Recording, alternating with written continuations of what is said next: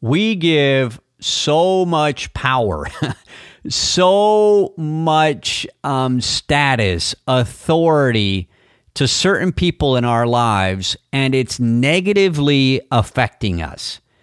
I uh, I had a conversation with a uh, a coaching client this week all about this, about the value that this person was assigning to the opinion, the perspective of certain people. And I shared a story with him that I haven't shared publicly before, but I want to do it now. Um, this is this experience blew my mind. So let's uh, let's dig into it. Why are you assigning so much value to the opinion of certain people in your life, and how is it impacting you? That's the topic in this episode. This is the class your business school didn't offer. It's the training your employer still hasn't provided. How do leaders like us get people to do what we need them to do so we can grow our results and live the life we desire? That's the question, right? This podcast contains the answers. I am Russ Hill, and welcome to Culture Hacks. Hey, by the way, the Decide to Lead book is coming out like really soon. Depending on when you're listening to this, I it's it's been so fun to watch it getting reviewed and about to be um, made live. Now, no, no, don't go buy it. Don't buy it. In the next episodes um, of this podcast, I'm going to tell you about a sale, a way you can get the book for like dirt cheap. This is not a money making venture selling this book. I am trying to help people become better leaders. So I don't claim to be the expert. I just claim to have made lots of dumb decisions trying to lead people. And, uh, and I've learned a lot from observing train wrecks of leaders and brilliant leaders of companies around the world in my, uh, my uh, awesome opportunity to be in a leadership lab these last several years. So if you and I went to lunch and you said, Russ, based on all this experience that you've had, all the dumb decisions you've made, all the uh, all the things you've done wrong as a leader of your family, of groups at church, of groups in corporate America, based on all of those mistakes you've made, and based on all the exposure you've had to all kinds of leaders at various positions of large and small companies over the last several years, what have you learned from that that you could share with me? Let's pretend you were asking me that question at lunch. If you were to ask me that question, I would say, Well, I've got four questions for you. And I wrote the book, Decide to Lead, about those four questions. So the title of the book is Decide to Lead The Four Questions Anyone Who Wants to Lead Others Must Answer. It's like the fastest read ever. It's going to be dirt cheap. If you're listening to this podcast within a few days of when I'm putting it out, then you'll be right on schedule to, to take advantage of this um, super uh, offer, this great offer, the week that the book comes out, which is next week, the week of, let me pull up a calendar, November 15th. So don't buy the book until you see it uh, discounted on Amazon, but it's only going to be discounted the week of November 15th. Okay, so come back and listen to the next episode or two. If you're listening to this episode like a year or two or six months from now, um, go buy the book. it's not that expensive. You're not getting it on sale, but come on now. I've spent I spent a year and a half of my life sketching that thing out on airplanes, crisscrossing the world, um, and uh, and put a lot of blood, sweat, and tears into it. So, okay. Um, I'm excited about that. Can you tell? It's on my mind. Now let's get to the topic of this episode. I want to share an experience that I had um, that I haven't relayed to all of you before, and because the timing wasn't right.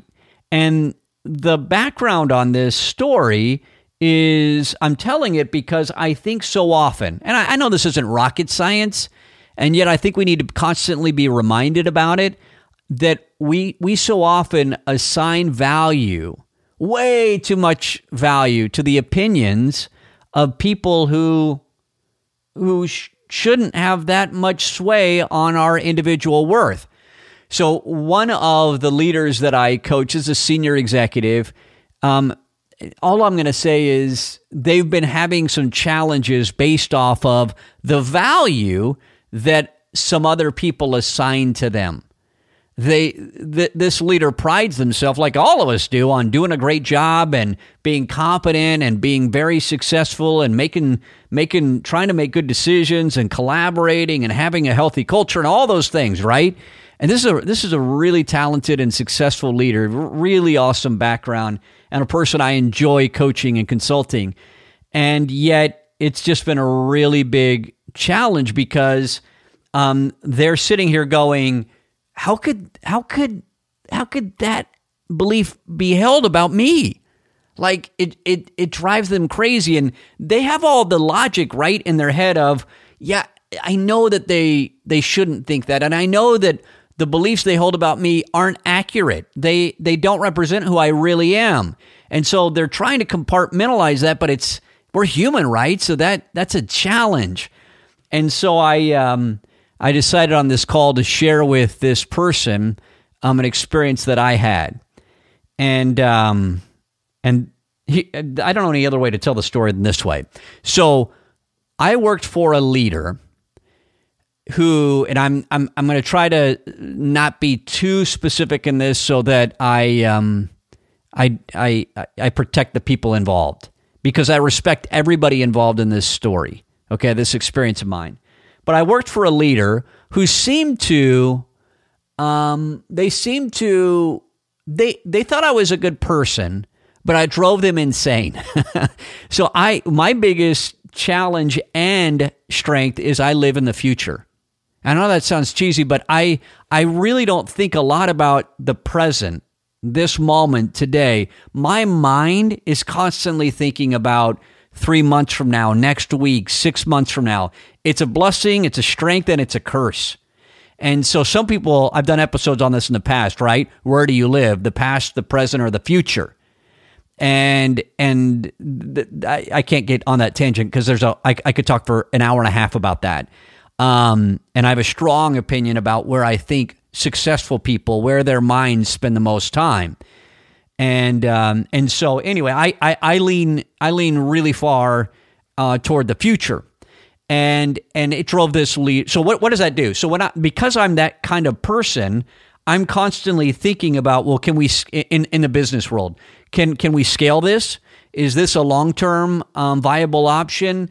Um, is this a good idea? Are we innovating enough? I, I pride myself on being a, a, a, a voice of disruption, a source of ideas, a, a generator of innovation. I, I, pride myself on that. I, I know not all my ideas are great. I know they can't all be implemented. I know I'm not the decision maker because I don't own the company that I work for. I've never owned the company that I work for.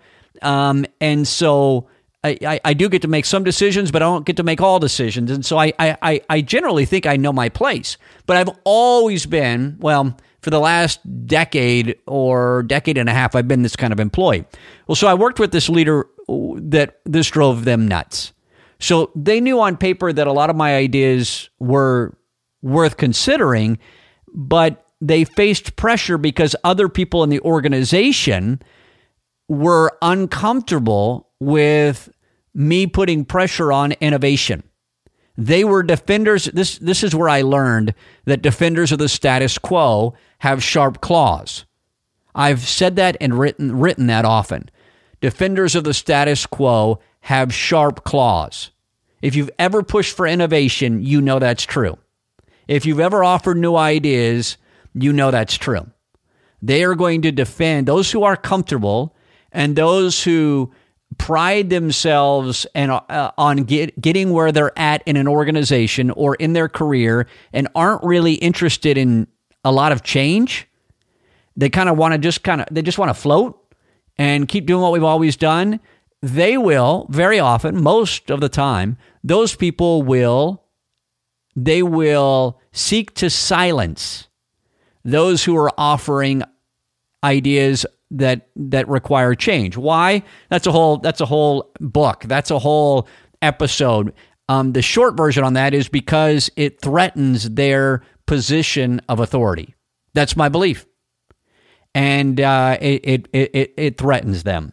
And so a lot of what they do, a lot of the pain that they inflict on others, a lot of the the, the turmoil that they they cause in organizations, I believe is subconscious or they aren't they aren't intentionally doing it. Sometimes they are. They're just rotten people. I hate to say that, but sometimes they they aren't rotten people. They just choose rotten behavior in in, in that way. And um and so some some people are like that, but I think most people are if they're doing that, it's subconscious. They don't they don't even really kind of recognize that they're doing it. They think they have the best interest of the company or the whatever in mind. So anyway, I so I, here I am innovating, offering all kinds of ideas, putting pressure on on changes that I feel like our company needs to make, and and and it's making other people, including some senior executives in the company, um, uncomfortable. And so the leader I worked for um, got so frustrated by it that um, they wanted me gone. I was on the phone once and we were having a, uh, intense conversation, me and this leader. And I finally said to the leader, "Look, what do you want me to do? What um, what what would be your preferred path for me? What what I you know I'm I'm aware of the frustration. I sense how much I'm driving you insane. What would you prefer I do?" And this leader said, "I would prefer that you leave." And that was devastating to hear. I've never worked for a leader that wanted me gone. I've never worked for an organization that preferred I not be here. And so when I heard those words, it was like an earthquake, like a 9.5 on the Richter scale, like it shook my world. And I had lost a tremendous amount of re- respect for this leader in the position they were in. I respected them as an individual, as a human being, a good person, but they were in the wrong seat. I knew it. Others knew it, and I could do nothing about it. And they were the decision maker. And so I I I heard that and I, you know, it took everything I had to not say, all right, well, I'm gone. Um, but I and I I knew that wasn't the right thing to say because I knew that individual was in the wrong seat, and and that um and and that if I were to say the words, okay, well then I quit or I leave or okay, let's have it your way. I knew that what would be speaking was ego, my ego, and that it wasn't that wouldn't be the right thing for me to say for my career at that moment for my family, and honestly, and I and I those of you who know me know I, I don't mean this with vanity. So so please interpret this or take it the way I mean it. I knew that if I left at that moment, it would actually not be good for the organization either. Every company is bigger than one person. So the company would have done just fine without me or anyone else, right? but I knew that it would be better for the company if I stayed in my role and kept helping.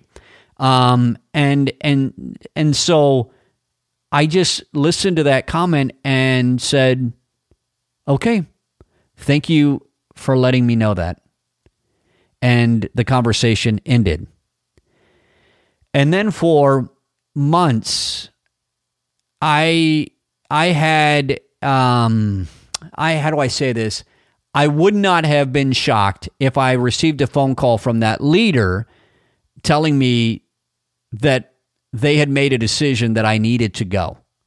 I knew there were other senior people in the company that were huge fans of mine that were that were that were um, trying to trying to clear the path for me to be able to help the organization move forward and so I, I, I felt fairly confident that I was okay, but I would not have been surprised at any moment if I got the call from that leader saying, Yeah, actually, we've now had enough. Get out of here. I, I, and there are more things that I can't share that would make you realize this experience was even worse than I've described it. But having a leader, I don't know how many of you have been through that. I, I'd never had that happen in my life. A leader who said, Yeah, I would prefer that you be gone, that you leave. Like, wow. Now, that leader um, didn't last in that position a, a whole lot longer. So I put my head down and kept working and try trying to do what's best and kept plugging away and and tried to not interact with that leader too much and it, it, in longer than it should have taken, but not too long, that leader was actually asked to leave. They were asked to leave, not me.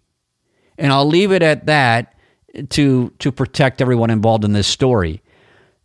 And then uh, the, a new leader came in. And this new leader was new to the organization. And so they started talking to everybody, right? I've advocated this in previous episodes where when you take over a, a new team or you lead a new organization, that, that's what you should spend the first at least month doing is talking to everybody, getting their perspective, asking lots of questions and just listening. I, I call it the see it step. Just you're you're just trying to see it, see reality before you go to solve it. So you're just seeing it. So this leader did that. And then within within a short period of time after this leader assumed this new leadership role, um, they called me. After they had talked to everybody in the company, they called me and they said, "Russ, um, I want to I want to tell you about where I where I think you should be in the organization." I would like you, and I'm going to be very vague here again to, to, to keep the story somewhat vague to protect those involved.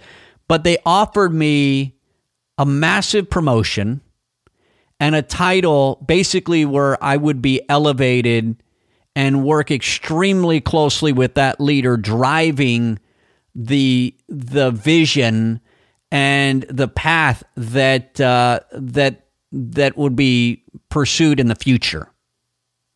So let's step back here let me kind of give you the view.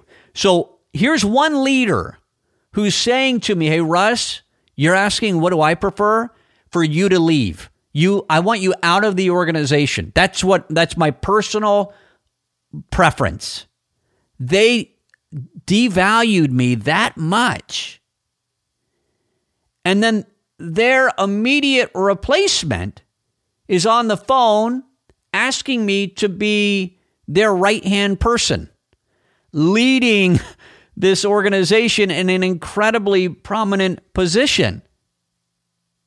And when I was on the phone with that newer leader, and they were offering me this elevated role, is all I'll say, I sat there listening to them thinking, wow the, the irony of this moment.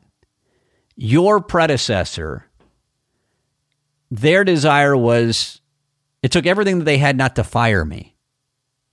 And you come into the organization and based off of all your conversations with everybody in the company and looking at what what path needs to happen um, you want to elevate me to polar opposite views on my value. And so, what that taught me was don't put too much stock in the view of anyone. um, I have seen so often, in, in, fact, I, I was writing an email to my son um, who's serving a mission for our church. I was writing, my 19 year old son, I was writing an email to him earlier today, and I said to him, um, you know, I've I've lived long enough and experienced enough to know in one moment you're you're the uh, the hero, and in the next moment you're the goat. I totally believe that. And so you, have heard people say, don't you know, don't read your own press, don't uh, buy into your own praise, because people might be celebrating. So this newer leader, Russ, you know, and all these accolades and nice things and an offer of, by the way, I ended up not taking that offer. I, I ended up not pursuing that position that they called me about because it the timing wasn't right for me and it I just didn't you don't you don't care anyway I didn't pursue it but um but here this person was on the phone with me and they held these very nice and p- positive and pleasant um, views of me and I I can't put too much stock in that. Because to them I, I, they wouldn't call me the hero but you get my point right? They've got this very a five star review if you will of me. And I, I can't put too much stock in that. I can't I can't allow that to go to my head too much. I I can feel the the um you know that felt really good to hear I'm not gonna lie I'm human right and so that that was validating and then I move on, right? Because I I can't I can't be thinking about that praise for too long. I can't allow it to make me too arrogant or or uh, increase my ego too much. It's already big enough, and uh, and then I can't put too much stock in the person who thinks I'm the goat either. The answer, it's like my colleague Tanner Corbridge says all the time. He constantly says the answer is in the middle, and it's true here too It's such a great line. I love that. We got to write a book about that. Now I'm, going to go out and buy that because I don't want any of you, you writing that book. The answer is in the middle. It's too long of a title anyway. But um, he he's so right in that, and it's true here too. So my point in this is, whoever your critics are, whoever is focusing too much on your mistakes, on the times when you've been weak the times when you have um, what, whatever it might be, you can't put too much stock into their opinions. And those who think you're the greatest thing ever, and you might be thinking, man, I would love to have some of them in my life, Russ. I don't have them or I don't know who they are. You do. There are people, absolutely, um, who view you that way. Every single one of us has people like that and um, and and yet we can't put too much stock in their praise because they hold perspectives of us that are based on an incomplete picture. It's true, isn't it? The people who think the highest of us, there are things they don't know. There are aspects of our personality, weaknesses we have, flaws in how we think and act or mistakes we've made or things we have done or or are doing or they, they just don't they haven't seen that part of us. And then the people who think so the people who think incredibly highly of us they they don't have a complete picture. They haven't seen enough of our flaws. And the people who have these very negative views of us all they're seeing are our flaws they aren't focusing enough or haven't seen enough or are ignoring our strengths, the great aspects of our decisions and our contributions and our efforts and our intentions and who we're trying to become, right? And so the answer is in the middle. We know we're not as good as our greatest fans or biggest fans think we are, and we know we're not as bad as our greatest or biggest critics think we are. So, the reason I wanted to record an episode about this is I wanted you to think about that, and I wanted to remind myself of this um, after this conversation with this client this week who's had some people in his ear who think he's a goat, and he's not a goat. And at the end of the call, um, this actually makes me a little emotional. Um, at the end of the call, I was talking to this coaching client who's a this is a senior executive, and I said to this person, "Look, the individuals that we were talking about who think you're a goat, they they aren't seeing the complete picture. I work with enough leaders to know, and I've worked with you long enough to know." You're not that the individual they think you are. You are. And I started building this person up and saying, this is more of who you are.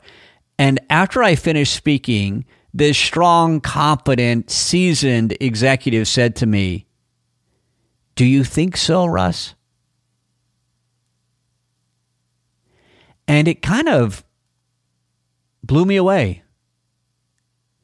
And I, because I thought, of course I think that. You've got to stop listening to the goat farmers or whatever the crap you want to call them, right? Man, they're in your head. And it's, I, I get it. I totally get it. That, that, I will never forget that conversation on the phone with the leader who said, Russ, we would prefer you leave. And so you you we can't put too much stock in that. Sometimes those statements are emotional, sometimes they're not rational, or or or they are based on somebody focusing on on ignoring our strengths and all of that. Anyway, I don't want to I don't want to ramble or repeat what I've said. So you get the point. And um, so the, the the the takeaway, the, the what I hope you'll do coming out of this episode is compartmentalize the ones who are who are your critics Stop putting so much stock into what they're saying. They aren't seeing the complete, authentic, real you. They aren't seeing it in so many cases, they don't want to see it. They're only listening to your critics. They're only focusing on your flaws. They're only paying attention to the the the the, the challenges um, that you have presented, or the mistakes that you've made, or what, whatever that is. And don't put too much stock into the people who would give you a trophy every day. Although pay a little bit more attention to them than you do the critics. Got it? Okay. Um, it's super, super important. So I learned a ton from this experience of having those two phone calls, not not a ton of time apart with people in the same position and how they viewed me. Learned a ton from that. I am sure that will be a story in one of the books I write someday. Okay, if you have not left a review for this podcast, will you do that? Please leave a review for it, a rating on whatever podcast app you're listening to. It will take you seriously four seconds, maybe seven. You just scroll up or swipe up or whatever and leave the review. Five stars, four stars. If you're if you uh, if you want to leave it one, then I hope your Wi-Fi goes out and you you don't give the chance to do that. But no, I'd love it if you leave a review. And then I've got I've got exciting news on how you can get my new book, Decide to Lead, um, at a real inexpensive rate coming up in the next few days. So make sure you're listening uh, soon um, to the next episodes um, because it's a timely offer. Okay. Uh, hope you're all healthy. Hope you're doing well. We'll talk to you soon.